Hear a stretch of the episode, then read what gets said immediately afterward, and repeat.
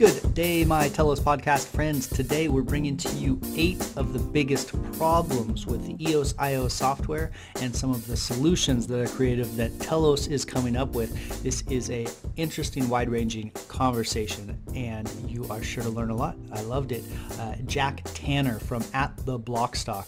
What a great mind. He comes chain agnostic, tons of deep dives and research into all the different blockchains out there, has put a lot of focus into Telos because of what's going on, so you will get some wide-ranging insight from the greater crypto community here, and some real deep insight into Telos and some of the problems and solutions that are right on the cutting edge right now. So this is a rad podcast, and this podcast is sponsored by hybrid.games. Check it out, get on the mailing waiting list, and that is our sound engineer Scott's project that is coming along, and it's cool. So without further ado, let's get straight into the podcast. Welcome, Jack Tanner. You're here because you know something. What you know you can't explain. The Telos Podcast.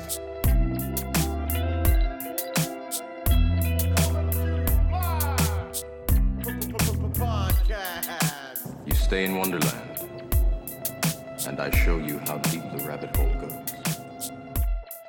All right. Well, welcome to the show, Jack. And what's the most interesting thing going on in Telos for you right now? So I'm getting more and more involved in Telos. I've done 2 worker proposals now. I've got my second one live at the moment, and I mean, I started following the EOS project and the EOSIO software early on during the token sale, and I started when EOS launched. I was closely watching, and I was very impressed by its performance, and also its usability, and also its ease for development. But then I started seeing Telos and seeing what they were trying to do, and they were preempting some of the problems that EOS now has. And so I'm very excited at a technical level that the EOSIO software is a platform, is a kind of framework for governed blockchains, and that Telos has taken quite a few steps and is actively trying to be a better governed blockchain, the best governed blockchain out there.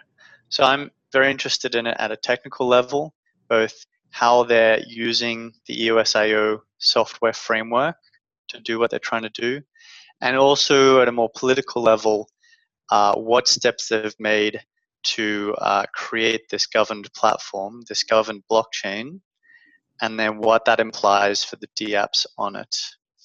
And then I guess lastly, very exciting, is that I've done 2 worker proposals. So part of Telos, one of the things they've implemented is the worker proposal system, and that allows people like me who wants to contribute something to the community or to the development of the platform or the ecosystem. And it allows me to get something funded through the blockchain governance. Doesn't go through a company. It just gets voted on by other Telos members in a way that, in theory, will allow people actually adding value to get money to add that value. And I think it's worked reasonably well so far for me. And I've been having a look at some of the other proposals, and some of them don't get through and some of them do. And it's interesting to see what they do. How that's working, and that process has been updated as well while I've been working with it. So interesting to see what kind of things that system can do, but also just Telos as a whole. So I think it's just a very interesting technical and political project. Yeah, it touches so many. It touches, like you're saying, technical, political. The worker proposal system has been a really interesting to see how it's flourished on Telos, and how many things have gotten built, and how many projects, and how many people have come over to help out. What is your worker proposal that you did in the past and that you're currently having voted on? So I did one previous, and I'm doing basically a copy of the same one. Okay. So I'm organizing EOSIO workshops, and I teach developers how EOSIO framework works to deploy networks like EOS and Telos and how to develop on it. So I did the first one in London. It was a lot of lead work. I was teaching computer scientists, so I made sure that I understood basically everything that was going on, all the consensus stuff. I think at a high level, consensus can be summarized pretty quickly, but there's so many details, and a lot of them are quite important, especially once you're developing dApps on it. Yeah. So there was a lot of work getting that done, and now we're doing the second two. We're doing one in Utrecht, which is near where I live, in Amsterdam, and another one in London. And then I'm about to release a new worker proposal, which will be to basically do all the required background research and get everything right about Telos in a new upcoming video series called it'll be called Learn EOSIO. It'll be a free series on YouTube. It'll be teaching basically exactly how EOSIO framework works and basically looking at deployed networks like Telos in detail. And so there's a lot of value there. It'll be aimed at technical people. So I think a lot of investors should be able to get along with a lot of it, but there'll be a whole segment just for developers. So there'll be a free developer course built into it. That's fantastic. That's part of the area that's so needed, is this bit of bridging the gap between developers and EOSIO software and how they can actually get in. You know, it fits in with something that we're Justin at Infinity Block and then Telos San Francisco. We're talking about doing a conference called The Future of Work. And the future of work, kind of why the Silicon Valley is dead, but remote work isn't, or why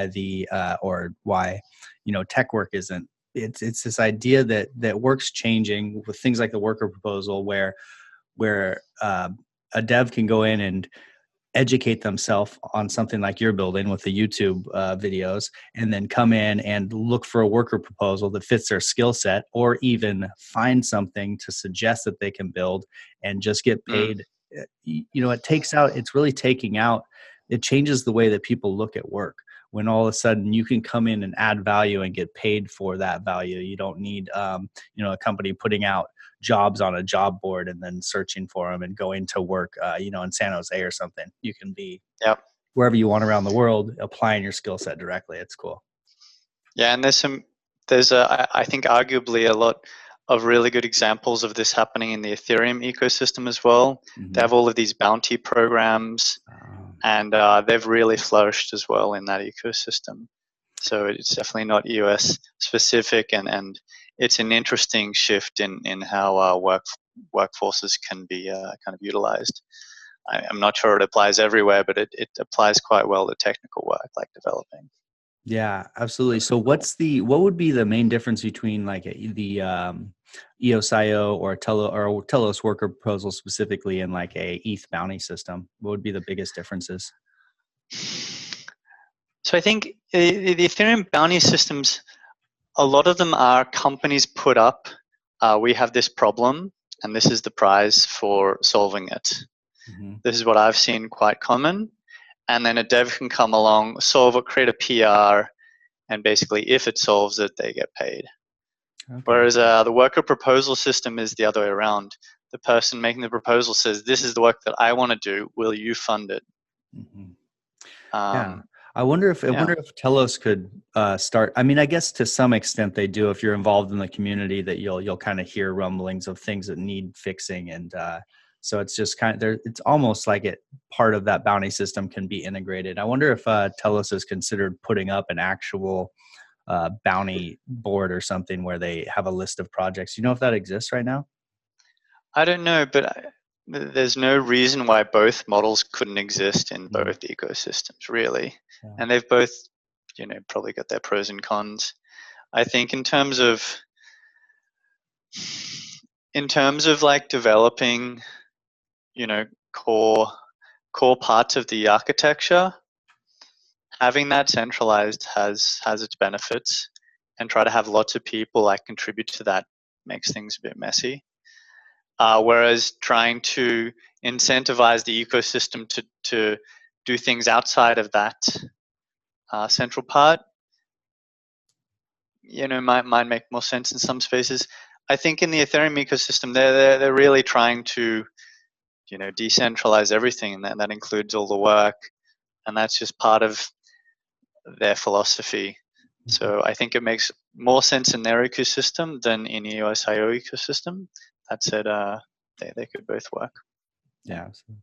Well, it's back to kind of your teaching and your YouTube videos. That teaching, I mean, you must have had to dig in really deep. I mean, to be able to teach something, especially to engineers, you're going to have to really have a deep understanding. You mentioned the consensus algorithm, and it's easy to explain on the surface, but there's some things that if you're building dApps that maybe you wouldn't see, or maybe most people wouldn't know. What's like a good example of something about Telos consensus algorithm that people might not know, but the dApp developers need to know or need to work with? Yeah. So, one thing that's really cool about Telos consensus is that it's most of the rules are on chain. So most of the rules in consensus are on chain. That means they're done through smart contracts. That includes the election of block producers. It includes the schedule of block producers, the voting of block producers.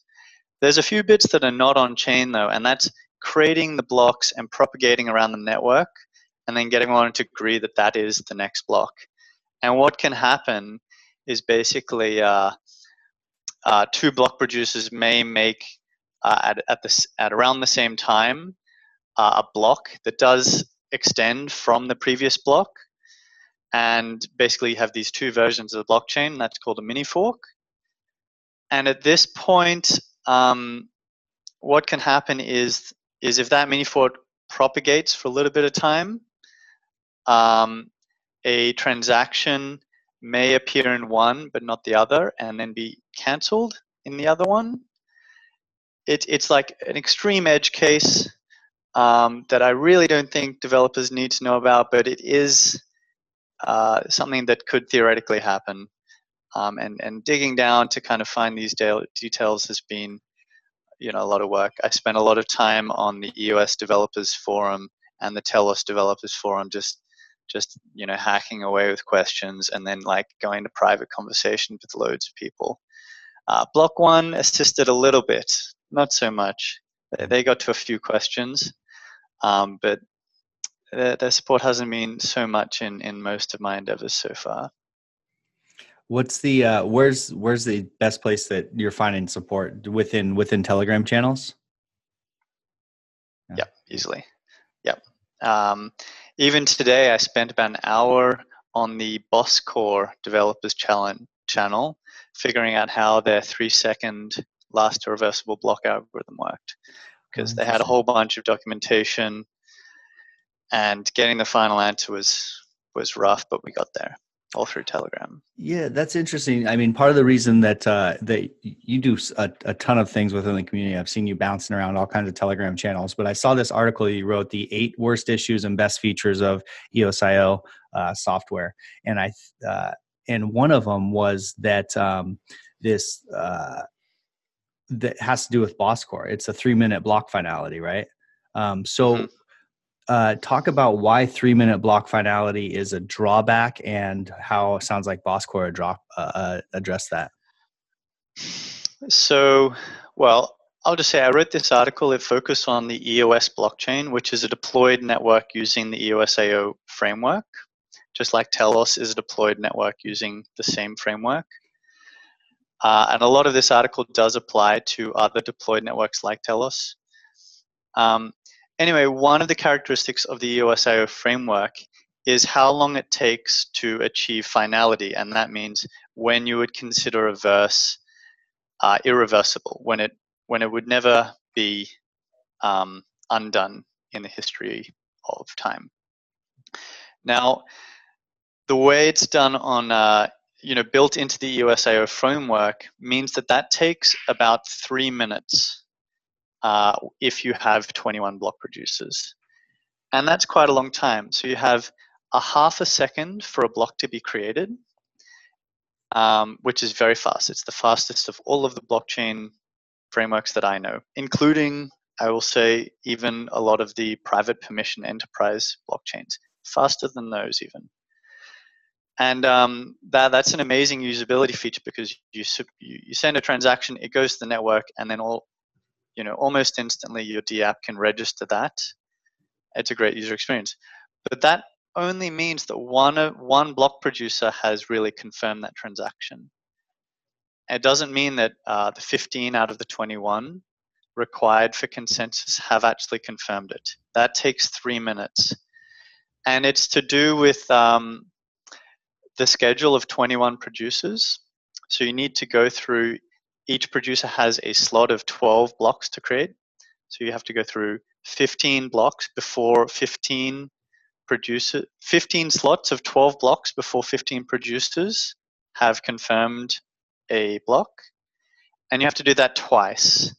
And the reason you have to do it twice is a bit complicated.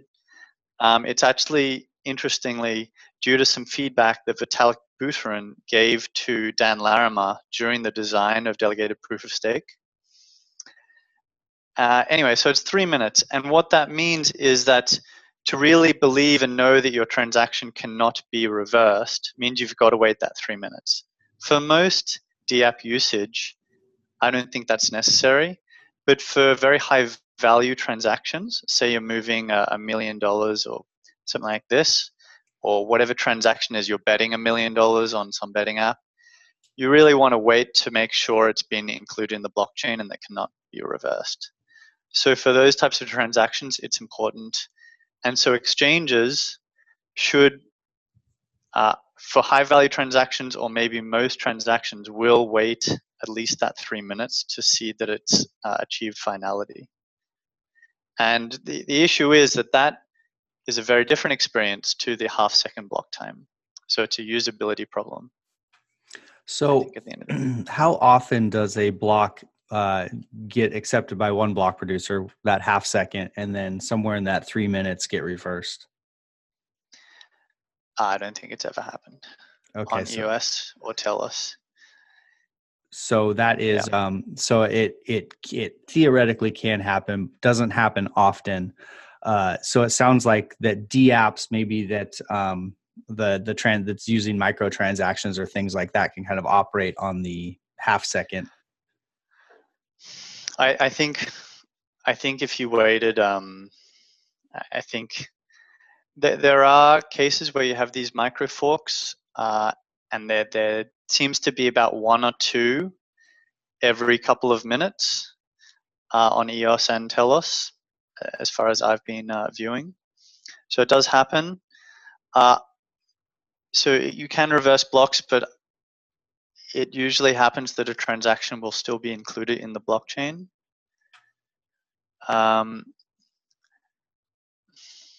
Yeah, sorry, I should have made it clear. It is possible to have these forks. So in that case, you do kind of reverse a block, but very temporarily. Mm-hmm. It doesn't happen. It doesn't happen after, a minute.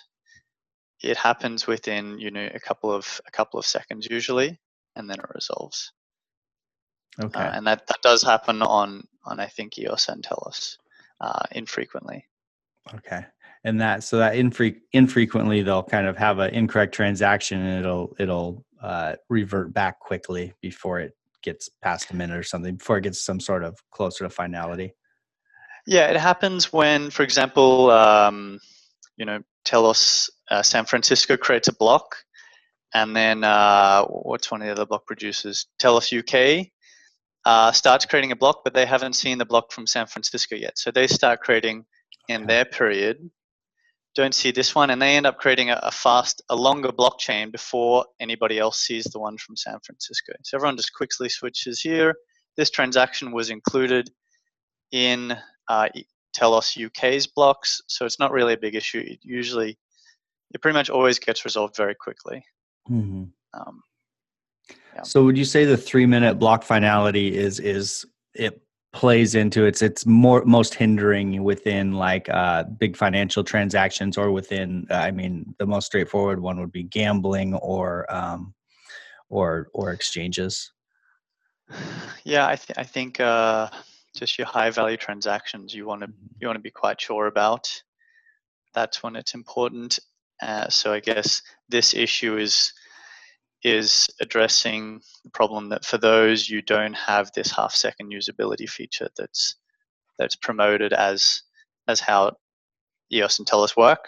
Mm-hmm. Yeah, that makes sense, because it is like in just, you know, meetups and things like that. It's this big, I mean, we do demonstrations on our phones a lot, and we'll have a meetup and then we'll say, look how fast this is. And I'll send, you know, $100 to Max, and he'll show it on his phone and he'll send it right back to me. And everyone's like, oh, wow. You know, and it's like, and you're kind of promoting that transaction speed, but there is this 3-minute block finality that's kind of lingering in the background that we don't talk about so much. Yeah, and you can see it on Block Explorers. So if you look it up on EOS Authority or wherever else, they'll show you its status, mm-hmm. and it'll say like pending or waiting or something for those 3 minutes, and then it finally will say irreversible, mm-hmm. and that's the 3-minute part. Okay. So it's on the blockchain. As far as I can tell, that's pretty trustworthy.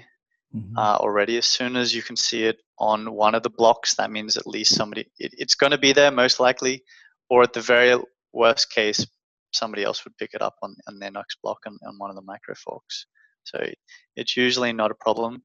It's just a little detail in the story of how blockchains come to consensus.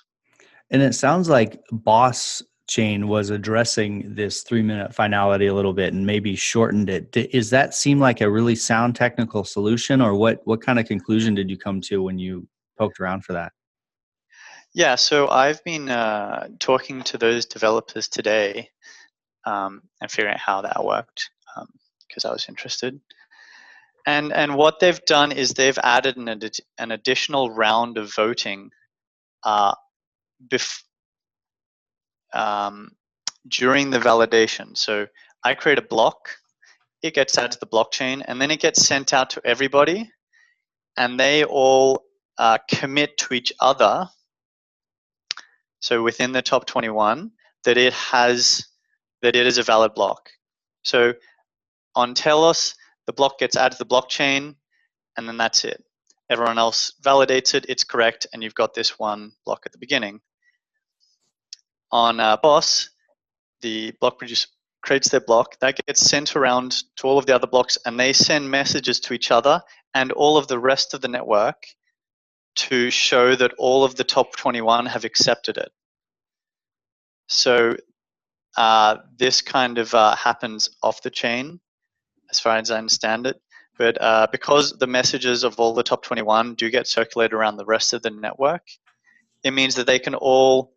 They all get a confirmation that at least 15 of the block producers have seen and accepted that block, even though it's only just been created. So that's how they get to this finality a lot quicker. Okay. What kind of time, how much time are they saving doing that?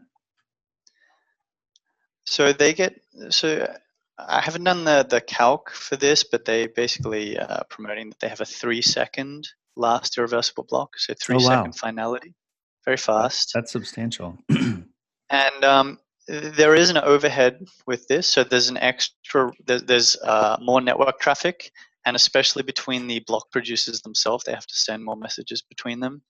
So I think I saw on the docs that was adding like a 8 or 20% overhead to the network to do this. So as far as you're compromising kind of scalability a little bit and achieving faster finality. Okay. And I think it makes sense. BOSCore does seem to be focusing on the token itself as the major product of the network. So they're really focusing on the value transactions. Okay. Interesting. Yeah, it's cool to have all these chains, Telos, BOSCore, Warbly, all experimenting with different techniques, because hopefully they can all, you know, if things like this start working, all the chains can be sharing ideas. It's interesting. It is cool. Sure. Yeah. Yeah. It's really, I think, so I worked on upgradability in the Ethereum ecosystem quite heavily. And I mean, I'll tell you, it's a real mess trying to upgrade smart contracts pretty much everywhere other than EOSIO. And I think one of the things that's got me very excited about EOSIO is being able to upgrade smart contracts. But that ability, being able to upgrade smart contracts and having the entire governance of the chain in smart contracts, meaning that you could upgrade the entire governance, is an astounding, a really exciting part of it. Not only is governance flexible, but it's super upgradable. And I think that means that the experimentation that can be done in the EOSIO ecosystem can be faster and more powerful than a lot of other places. Yeah, that's something that stands out with Telos is the focus on governance, which seems to be right now one of the areas that EOS itself is struggling. So, the block producers essentially not contributing enough to the governance, and that's another thing that your article hit on. What can you kind of give your thoughts on that and why that's a current drawback that and how it's being addressed? Yeah, sure. So it's an interesting topic. If you come, from before the EOSIO kind of came here, having a governed blockchain wasn't really talked about. What you wanted was the blockchain to be governed by an algorithm, and that's it. Or you had to trust with mathematics. And EOSIO and Delegated Proof-of-Stake before that with Steam and BitShares introduced the concept of governance and having a reputation tied to the people that are producing blocks. And then especially with EOSIO, it introduced the concept of them contributing to the ecosystem through more than just their blocks, through more than just creating blocks. So the idea was to them to build up reputation around the quality of the blocks they created, but also just what they did in the ecosystem.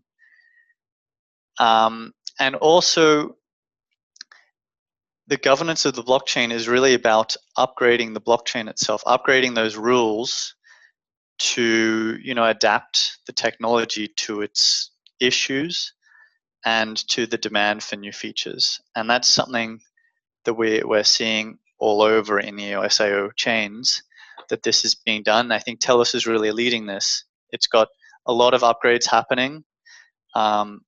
It's exciting that you can see them. They're transparent. It's all on chain. And what's happening in EOS is that the vision of what a block producer should do and how it contributes to the ecosystem is shifting. And that's being shifted by who are the block producers themselves, because they, at the end of the day, decide what the rules are. And it's shifting to more of a, return on investment for the voters and the block producers, kind of a business. So if you have EOS, a lot of block producers are now trying to incentivize you voting for them and earning a dividend or reward out of the block producer pay that they get for producing the blocks. And what that does is it moves away from having a governed blockchains where block producers are trying to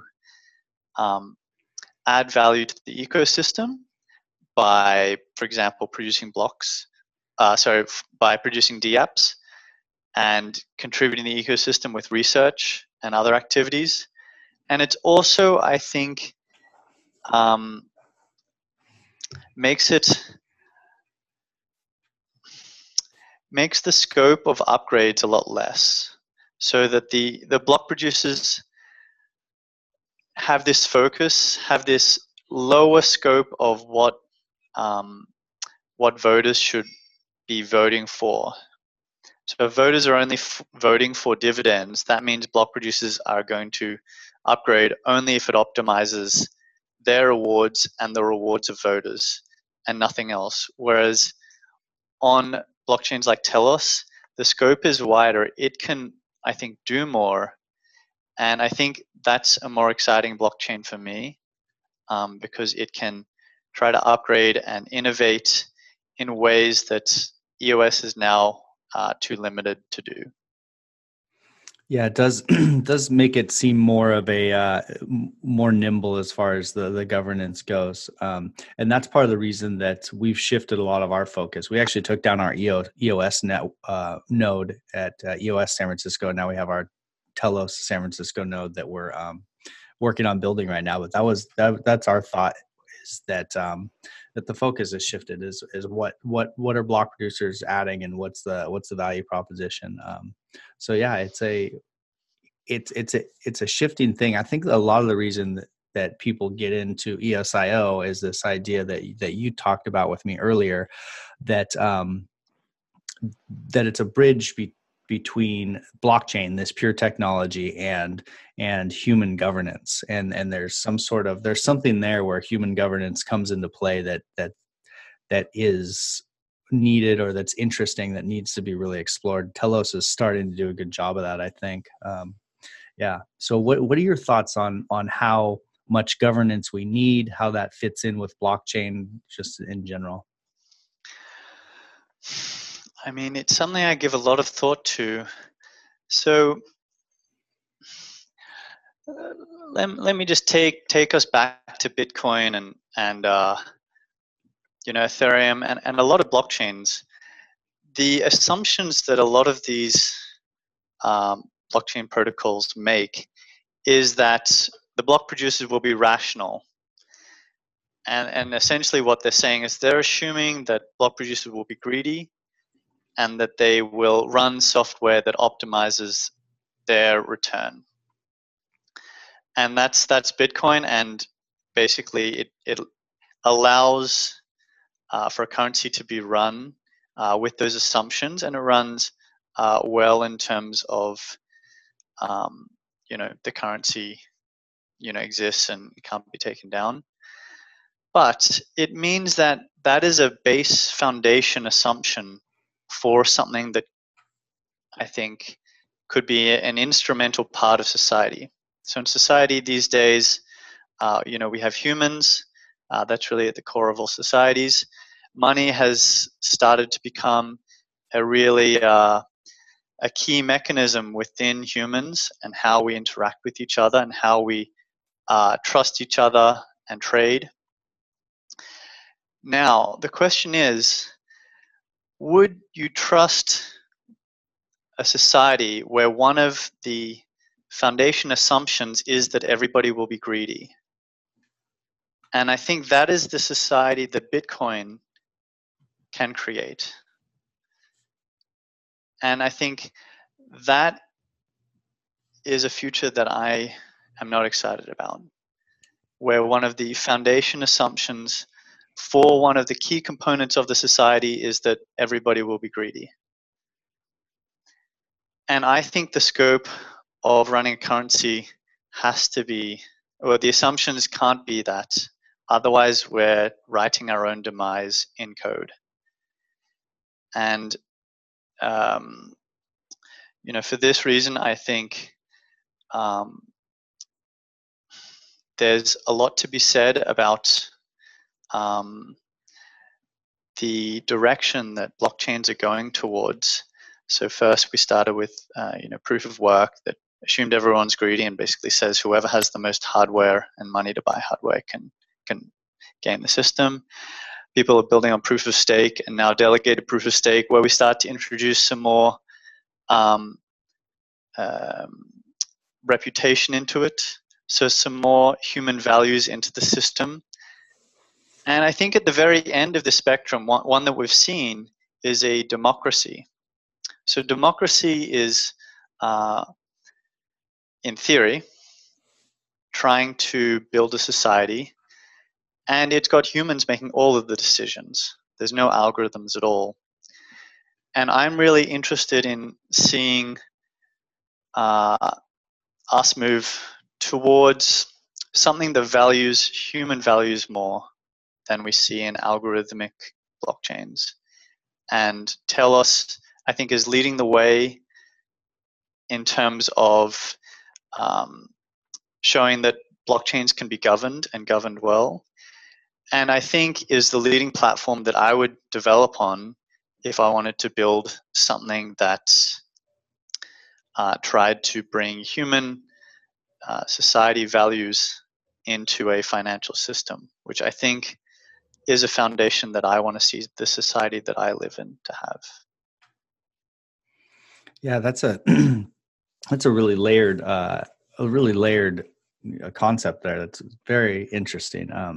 Yeah, the foundations that these societies are being built on, these right now they're small communities, but people we can like extrapolate out and picture these turning into societies, or the network that societies operate on, in the same way that for thousands of years societies have built themselves around currencies and different ways of transacting. So there is a much bigger picture here, and it is, when you think about the foundation assumption being greed, that is a you know, just on a psychological level, that is a kind of a scary thought. I wonder if I like the fact that Bitcoin can't be changed. I wonder if that can be siloed, you know, and it seems like this is probably the direction it goes, is that Bitcoin can be siloed as this way to safely store money, but then actual societies can be built with more interactions, daily interactions with something governed like the direction Telos is going. I mean, I hope that there's room for both. But there does seem to be this spectrum. I mean, on one end there's Bitcoin and this kind of code is law, and it's the foundation assumption is greed, and then the spectrum goes all the way to basically kind of you know, a democracy or something there. But there's somewhere in the middle that we're trying to find where those two can live together. Mm-hmm. I think for me we have to go further than Telos is going to get something that I think is, you know, is enjoyable to live in. So the way I see Bitcoin and other pure algorithmic cryptocurrencies, you know, because they're permissionless and you can't change the rules, it means that they can only ever be. They can't run an entire society. They can only be a permissionless currency as part of society. But because they're permissionless, because it's anybody can do anything, it will require regulation to make it safe to use for normal people. And so I think what EOSIO framework can do is build a system where regulation and currency is actually built into the same system. That can never be done with Bitcoin. And that's a really exciting thing. I think that can create all of the, you know, friction losses and efficiencies that people talk about blockchain having in society, integrating these two parts together. But Bitcoin alone is a closed currency. It's not a closed society. It will always require external regulation to make it safe. Whereas, you know, Telos and EOSIO allows you to potentially create it all built into one system. That's an exciting model that I haven't seen somebody really going down, and something that I'm putting a lot of thought into at the moment.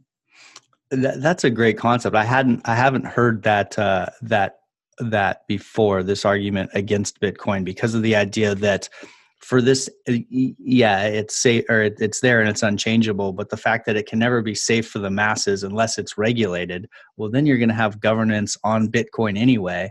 And you're going to. It's already happening.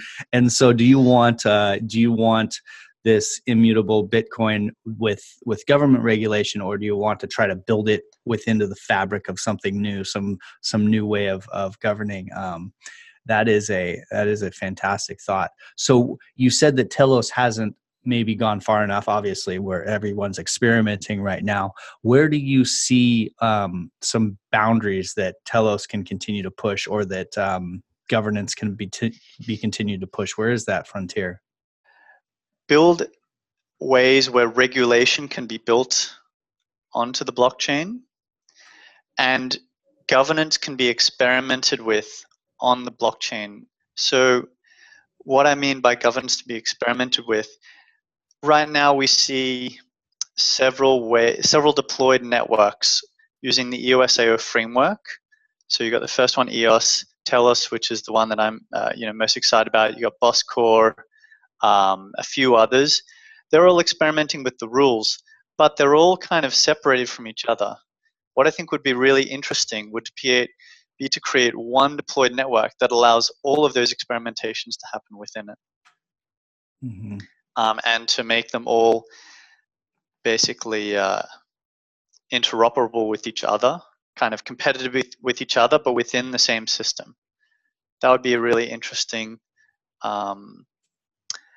system, and it would allow governance to be experimented on, and then the kind of results of seeing how well that works across the board could be then incorporated into the kind of top level governance of the blockchain that's running this with inside it.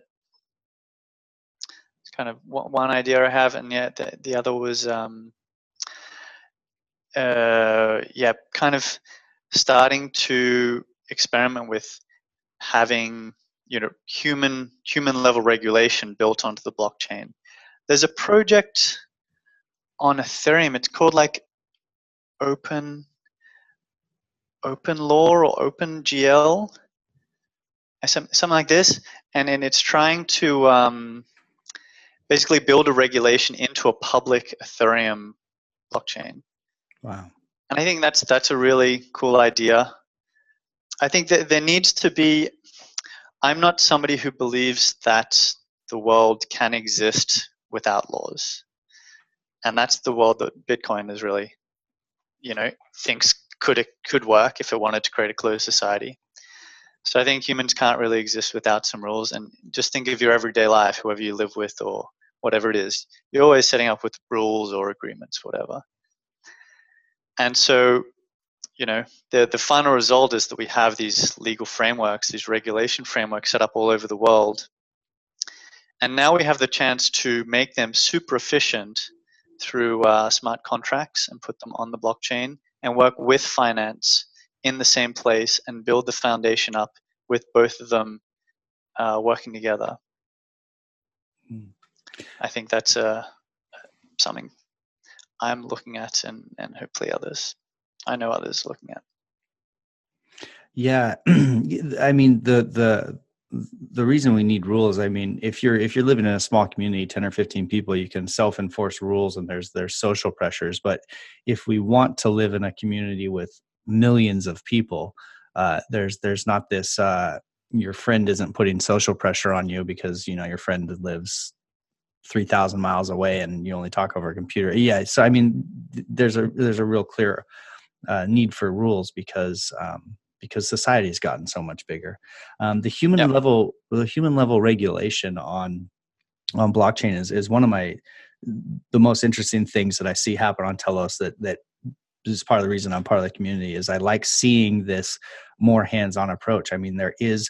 We are humans, and so when we see us building blockchains to cut us out of the equation, it's like that doesn't something there. There's a dissonance there for me where, wait, we're what this is all about. Why are we trying to get rid of ourselves in the decision making process here? We have one of the greatest computers in the world that has creativity and ways to solve problems in our head, and we're trying to kind of sideline that, and so. I like the idea, or I like the fact that Telos is more hands-on with governance, things like when block producers aren't producing, just kicking them off, you know, giving them a cool down period. Very active there. Yeah, very active there. If block producers are sock puppets or not living up to a standard, they're actively kicked off. That opens the door for nefarious activity, obviously, but it also opens the door for an efficient blockchain. And I think that that's a really important part of, it's the reason that that sports teams will have a captain, is because to operate the most efficiently, it's good to have someone helping push it along. And they're not always going to make the perfect decision, but they are making decisions, and things, happen accordingly. So, I like that human. I do like that thought about human level regulation. Absolutely. And being part of the experiment, watching it all happen is fantastic. Yeah, it's fantastic and stressful and a lot of things. Mm-hmm. It's very cool. So the your article is interesting. I'm going to link it in the description for people, but it's your Medium article at the Block Stack. It's called "The 8 Worst Issues and Best Features of the EOS Blockchain." A lot of it has to do with Telos, and two or three of the things that were some of the big drawbacks on EOS, Telos is addressing. So I think that was kind of interesting for me. That's why I sought you out to come on the Telos podcast, is because of the fact that it's cool to see Telos addressing some of these things and experimenting. Yeah. Well, by far the biggest issue is kind of the values of the current block producers on EOS and the direction it's going in. It's easily the biggest issue, and it's the most discussed within the EOS blockchain ecosystem. And I think Telos is really doing a good job there. And I think, as I explained in the article, if you have the right block producers, you can actually address all the other issues much easier. But if you don't have that right, you're stuffed. It's like having a corrupt government. Once it's corrupt, there's not much you can do. Mm-hmm. And that's the idea, I think, that you hit on there, is the protocol upgrade centralization. Is that how you put it? That basically, if you get what we're seeing on EOS, is that the incentives are now to optimize for block producers making money to give more rewards. And so all that's going to slow down the protocol upgrades, because they're optimizing for a different thing. That does become a downward spiral. It's interesting to see how that's being addressed. It's great that Telos is addressing that. It's great that Boss is over there addressing some of the tech issues as far as making the money transferable. So yeah, it's really good. Mm-hmm. I think one of the other really big issues that is in this article is something that a developer recently did a very big investigation on. Yeah, Dexaran. He's recently, really highlighted how badly EOSIO frameworks handle congestion mode. Mm. So what basically happens is that blockchains have they have a limited amount of resources. And that limits the blockchain's ability to produce a certain number of transactions, whatever. Once the blockchain's nearly at capacity, the way EOSIO does is it kicks into something called congestion mode, and that then starts limiting people based on, the wealth they have in the network. So the first people who basically just get completely cut off, they can no longer send transactions at the poorest. That's bad in itself, but the other really bad thing, and this is something I didn't understand until his article, is that this congestion mode takes a long time to actually come out of. It can take up to like 20 minutes from it being initially congested to coming out of that time.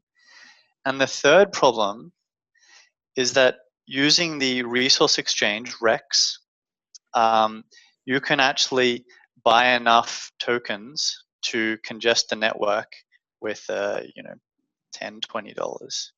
So you can basically stop the blockchain for indefinitely, very cheaply.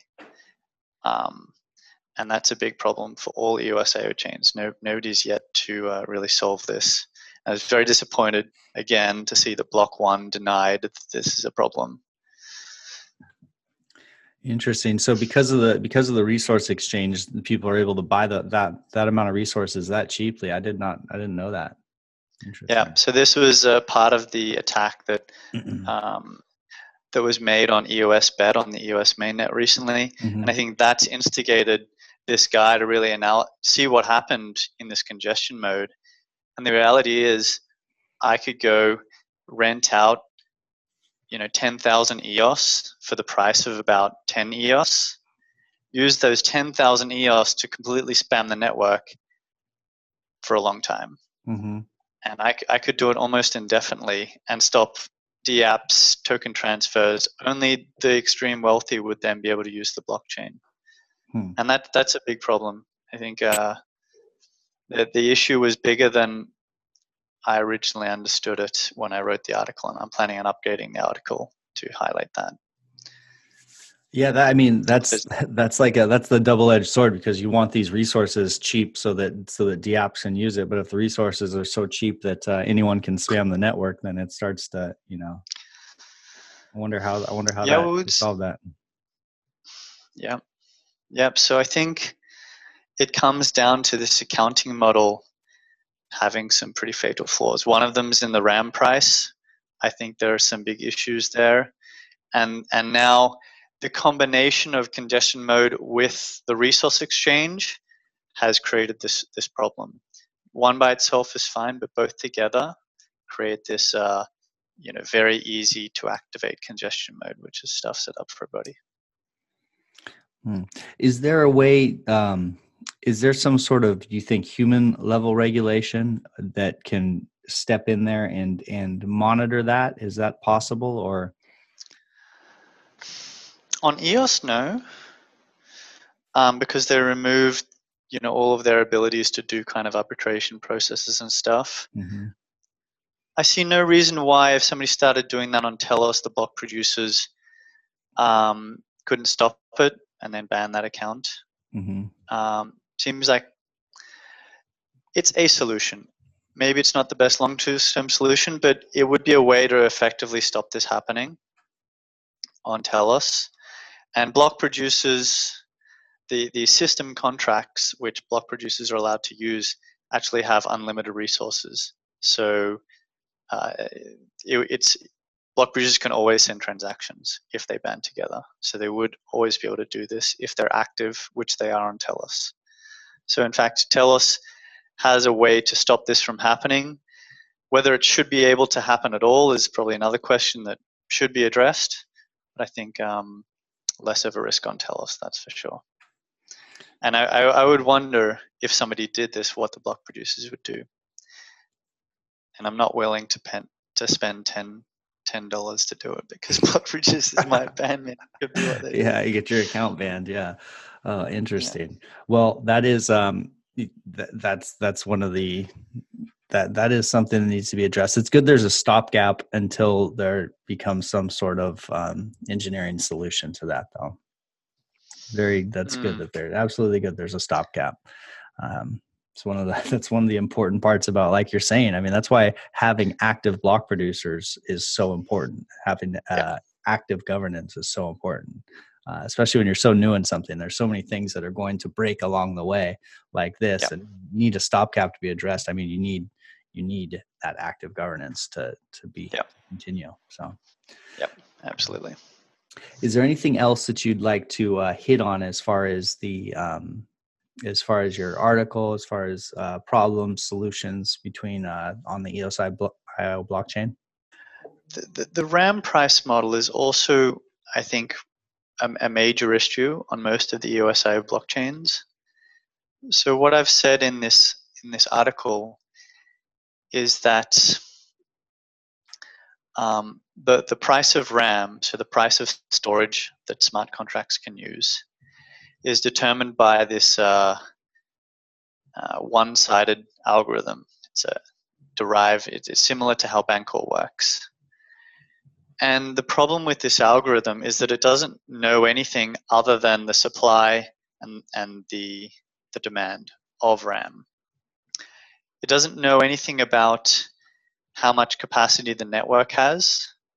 It doesn't know anything about the price of the token, which is, at the end of the day, a bridge to determine the cost that the block producers actually have in the real world. And that means it can't react to any of those variables automatically. And I think the place where this is most, I think, problematic is if you see the price change of Telos, the RAM price will change accordingly. If the price of Telos doubles tomorrow, RAM will all of a sudden cost twice as much, despite the fact that nobody's using more RAM and nobody's demanding more RAM. The cost will just have doubled straight away. And I think this model is unfair to block producers mostly, and unfair to DApp providers who then have, a lot of people want the Telos price to increase, but that will invariably mean that RAM gets incredibly expensive. This will also encourage, if the Telos price was to increase, it would encourage more nodes to enter the network. It would encourage more nodes to want to be block producers because there would be higher rewards. So it would encourage there actually to be a higher cost of storing RAM. But it's the way that the cost of RAM in the algorithm synchronizes with the real cost within the network is very much not succinct. It's not very quick to react on that. So if you doubled the price, the time it took for the actual amount of costs in the network to double would, not be instant. And that's something that I think could be addressed by having the block producers actually participate in setting the price to some level. I think that would be a good idea. As far as setting... Or a good idea to try, at least. Mm-hmm. So allowing the block producers to say, okay, look,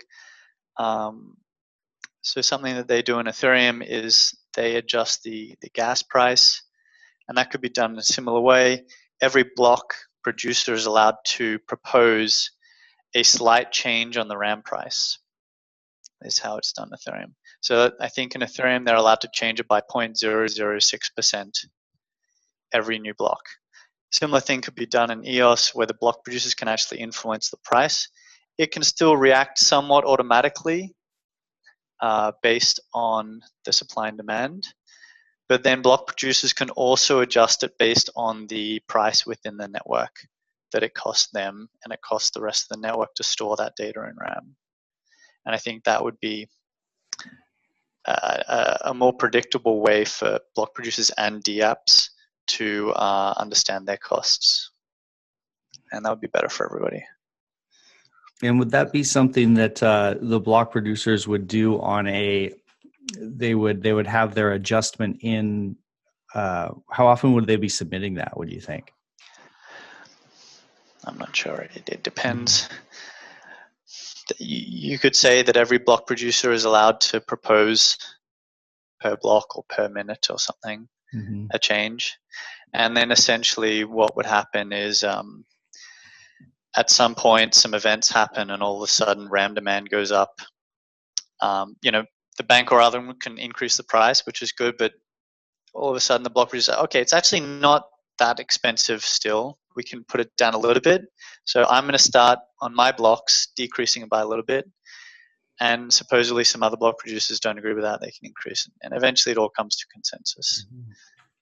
I think still. Yeah, maybe block producers could have some sort of like a rate limiter almost. Like as it increases through a certain price, then they start voting for it to go down a little bit. Maybe they could automate that.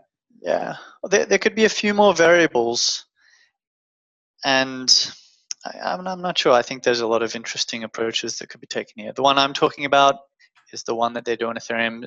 And basically the block producers can directly, they can't set the price, but they can change the price by a tiny amount per block. Mm-hmm. Where, so that's one thing you could do here. The other is you could give the block producers access to some variables, and that influences the price as well as the supply and demand.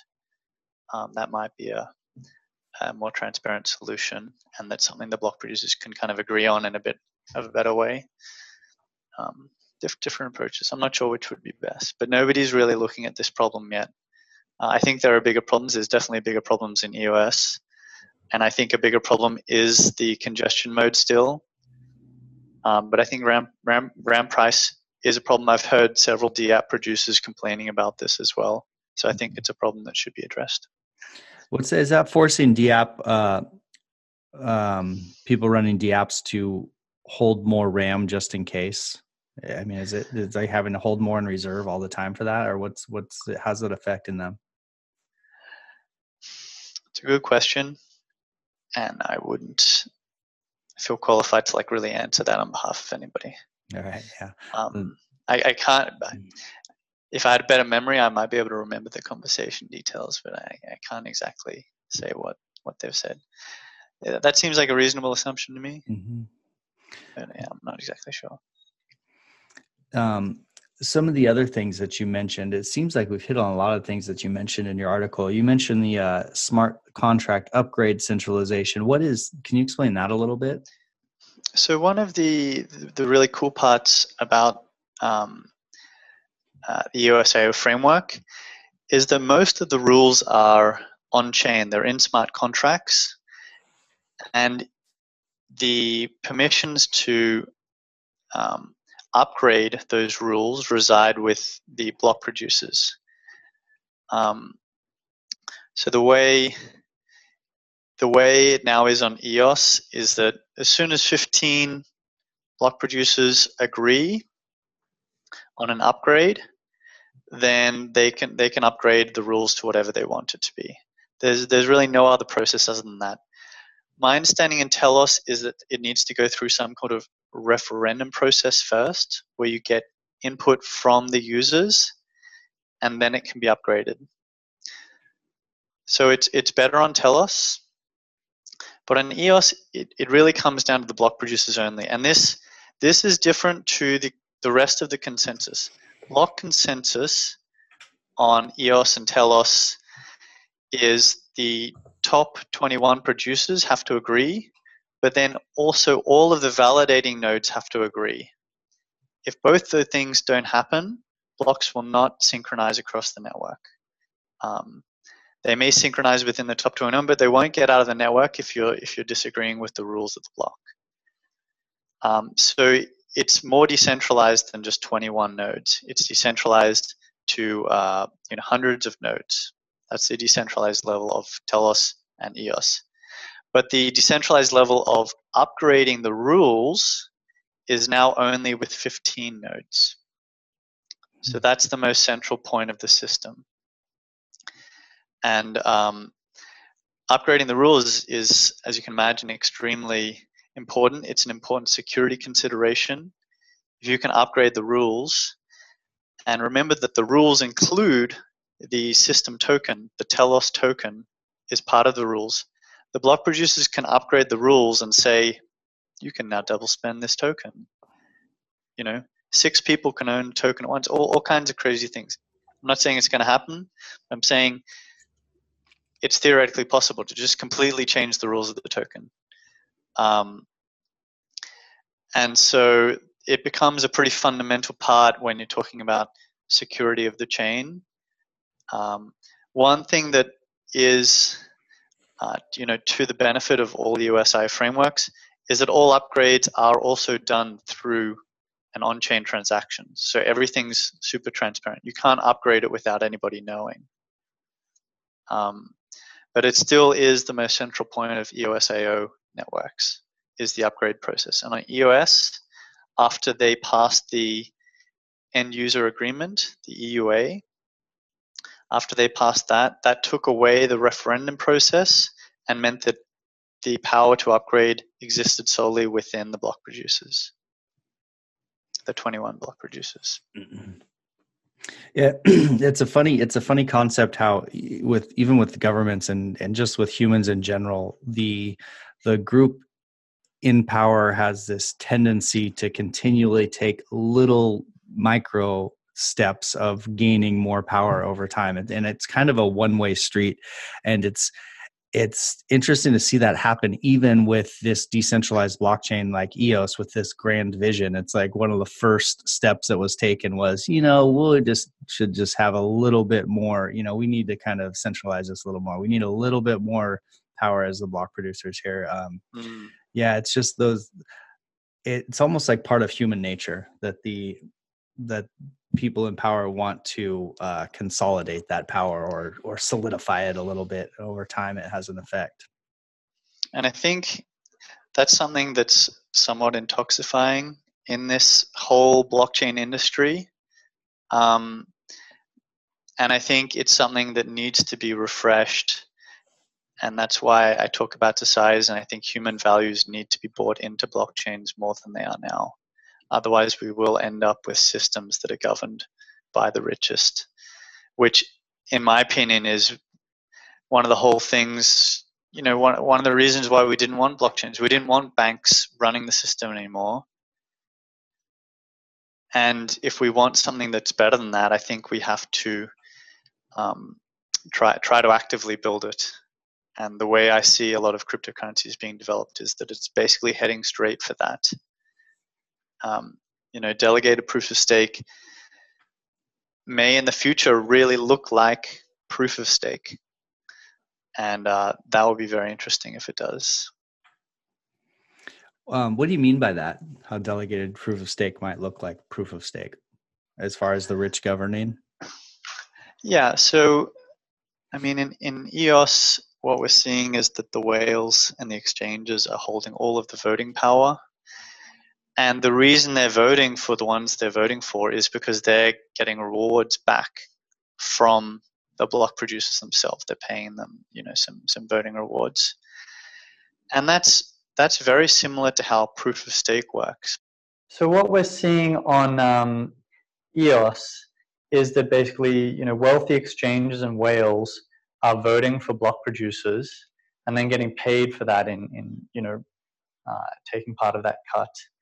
And that's starting to look very similar to proof-of-stake pools, where you bundle your wealth together with others, you put it with somebody who can create blocks, they run a bit of software to create the blocks based on the amount of wealth you have, and then it's starting to look very similar.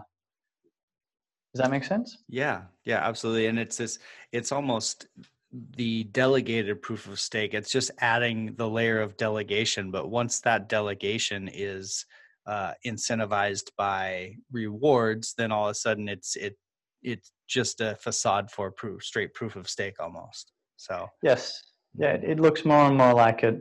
Exactly. Yeah. Would you like to talk about the unused inflation model? Yeah, it's a really good one. I think it opens up the possibility of what a blockchain can do, you know, far more than previous. So, you know, 5% inflation rate is pretty high. That's a lot of tokens, especially on EOS, where tokens are worth a lot. And on Telos, they're being put to good use. But what it means is instead of having a closed currency system, all it does is run itself. All it does is create blocks and allow dApps to produce, build on top of it. Is it can actually create its own ecosystem that it itself contributes to. And that's, I think, a really important sustainability model and consideration. So a lot of blockchains in the past, you know, have foundations that are set up on the side that are dedicated to building the blockchain software.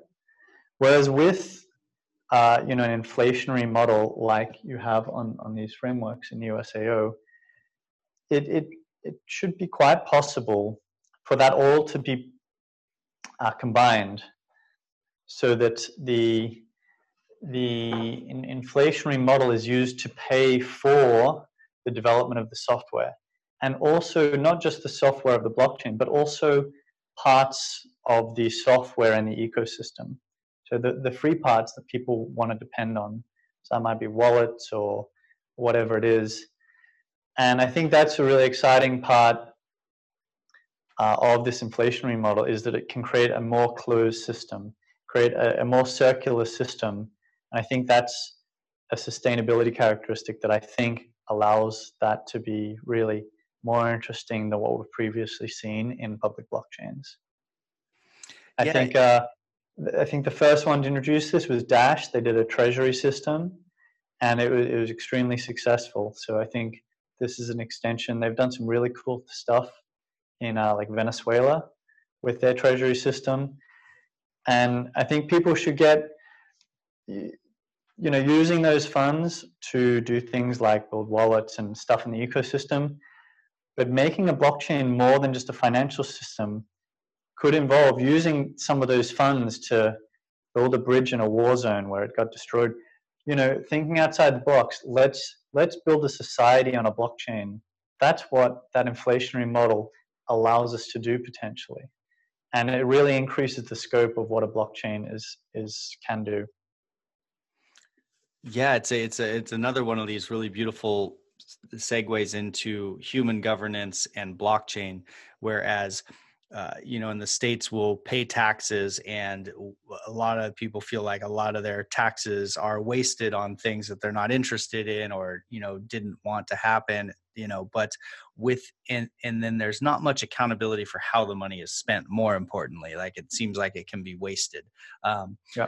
With blockchain governance, and we were talking about building a bridge as an example, there would be some sort of clear deliverable that people, that the community is able to vote on, and then have a budget for it and a clear deliverable. And that's something that is sorely needed within kind of the governance models that we've been operating with for a long time. So that is kind of a bright future for, as we think about blockchain expanding into our lives and how humans actually govern each other, but accountability for where the inflation in this case, or some sort of inflation could almost be looked at like a tax, where that's going, how that's being spent for public resources, essentially. Yeah, it opens up the ability, if you did view a blockchain as a closed society ecosystem, then that inflation is the tax on people's savings.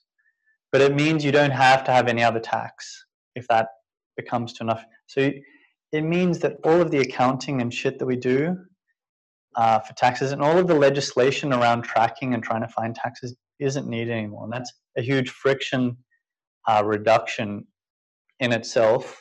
No problem. And the option to opt in and out of these systems is something that you don't see with current taxes. You're kind of stuck. You're born somewhere, and that's the system that you're a part of.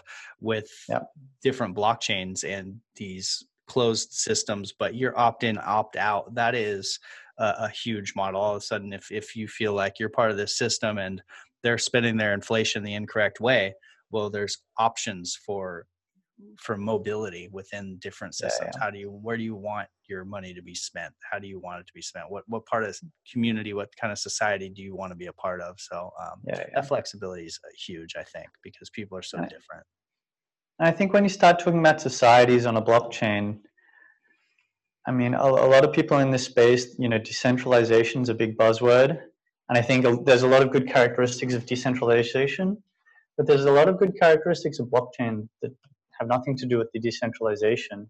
Just having the cryptographically transparent operations and the cryptographic accountability is super important. And I think something that EOSIO shows extremely well is that when you're voting on the funds, actively voting on the funds and seeing where they're being used, not only is it more transparent, you can see what's happening there, you're feeling involved. You feel like you've made part of the decision on where it got used. So even if it was done badly here, you feel accountable yourself. So I think that's also a kind of circular part in society and these systems that can mean that even though we might have a government on a blockchain, it can be much better than today because people can be much more involved with it and it can be more transparent. Yeah, absolutely. That's the feeling that, the feeling of involvement is important. Absolutely. That's part of the reason that, I mean, that incentivizes people to be a more active part of their communities. Yeah. Absolutely.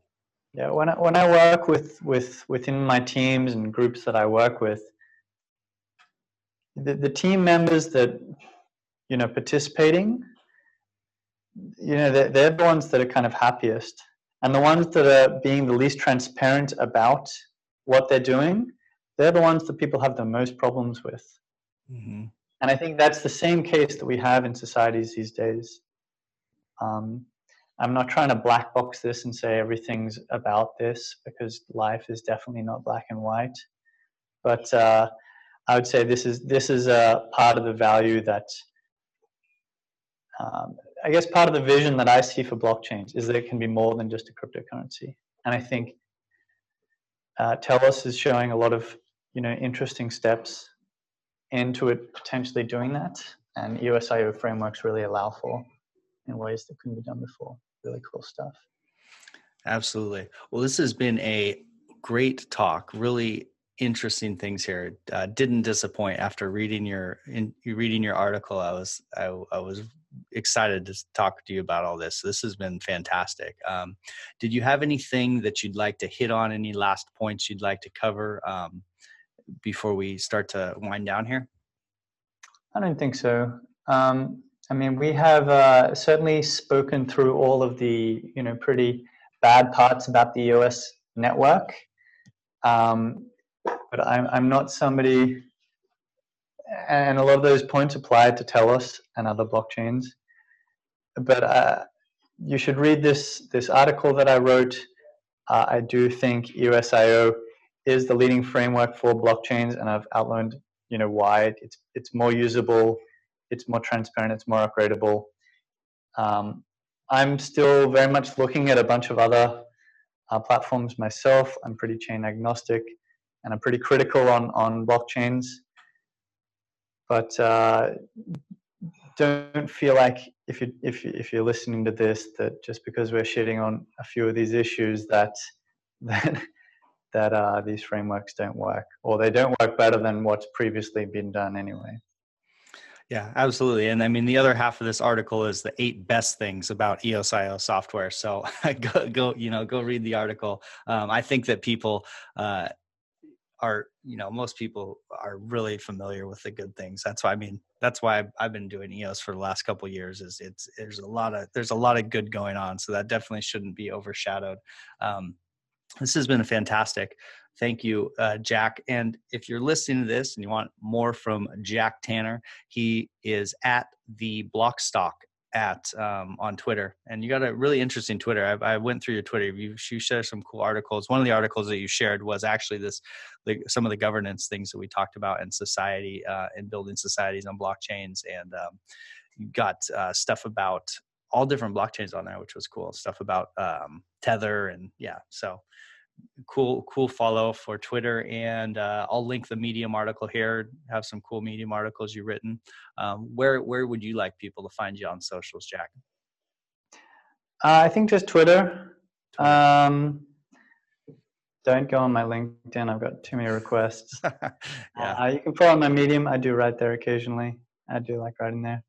I think I'm interested to see if I'm going to join Voice. It depends on how much of my personal information they want to put on a blockchain. Mm-hmm. Mm-hmm. Any insight? If they ask for my address to go on the blockchain, I'm not going to join Voice, so you won't see me there. Yeah. You say if they ask for your address? If they want me to publish my address on the blockchain, mm-hmm. I don't think I'm going to do it. Yeah, yeah. It depends how they do this. It's been asked for me on a few dApps already. So on EOS DAC, I went to join, and you had to put your full name and full address on the blockchain. I said, no, I'm not part of that. No kidding. I think it's a privacy issue for me at the moment. I'm happy to put my name on the blockchain. I think that makes sense. I'm happy to put my name on my reputation, but other things aren't necessary at this stage. So I'm interested to see, I have a feeling I've seen a few hints that they may be doing stuff like that. I'm interested to see how that gets handled by them. But if then I should be in Voice, and I'll be excited to test that out as well. Yeah, I hope that it's, I hope they find some sort of balance where it's not a privacy issue, because if so, that's going to be a, you know, that'll be a sad day. It is, it's weird to, I mean, it's going to be interesting to see what happens, because they're in DC working so close with the US government, you know, with the regulators, where they paid the SEC recently, which seems like a good sign. But also on the flip side of that, it's like they are deeply in bed with the government now, and I wonder what sort of concessions they'll have to make to launch Voice. It's going to be what interesting times. I wouldn't rather be at any other time than right now. This is crazy, really interesting. Block One's a really kind of a piece in this whole ecosystem for me.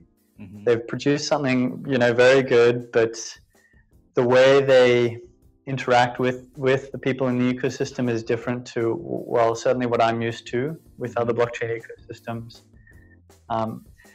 And they're certainly doing things differently. Yeah. Do you have any predictions or any insight on Voice? When do you think that'll launch, or what's the timeline you think on that? Your guess? I haven't followed enough. Wouldn't make a prediction. Too bad. Me neither, though. I have no idea. I always ask people. I'm always hoping someone's like been talking to Dan in Telegram and he let something slip. Cool. No, Dan. Yeah. Well, fantastic to have you on, Jack. It was fantastic to meet you. Yeah, thanks very much, man. Yep, absolutely. And my Telos podcast friends, until next time, cheers. Yep. Thanks, guys. Bye. The money is not the prime asset in life. Time is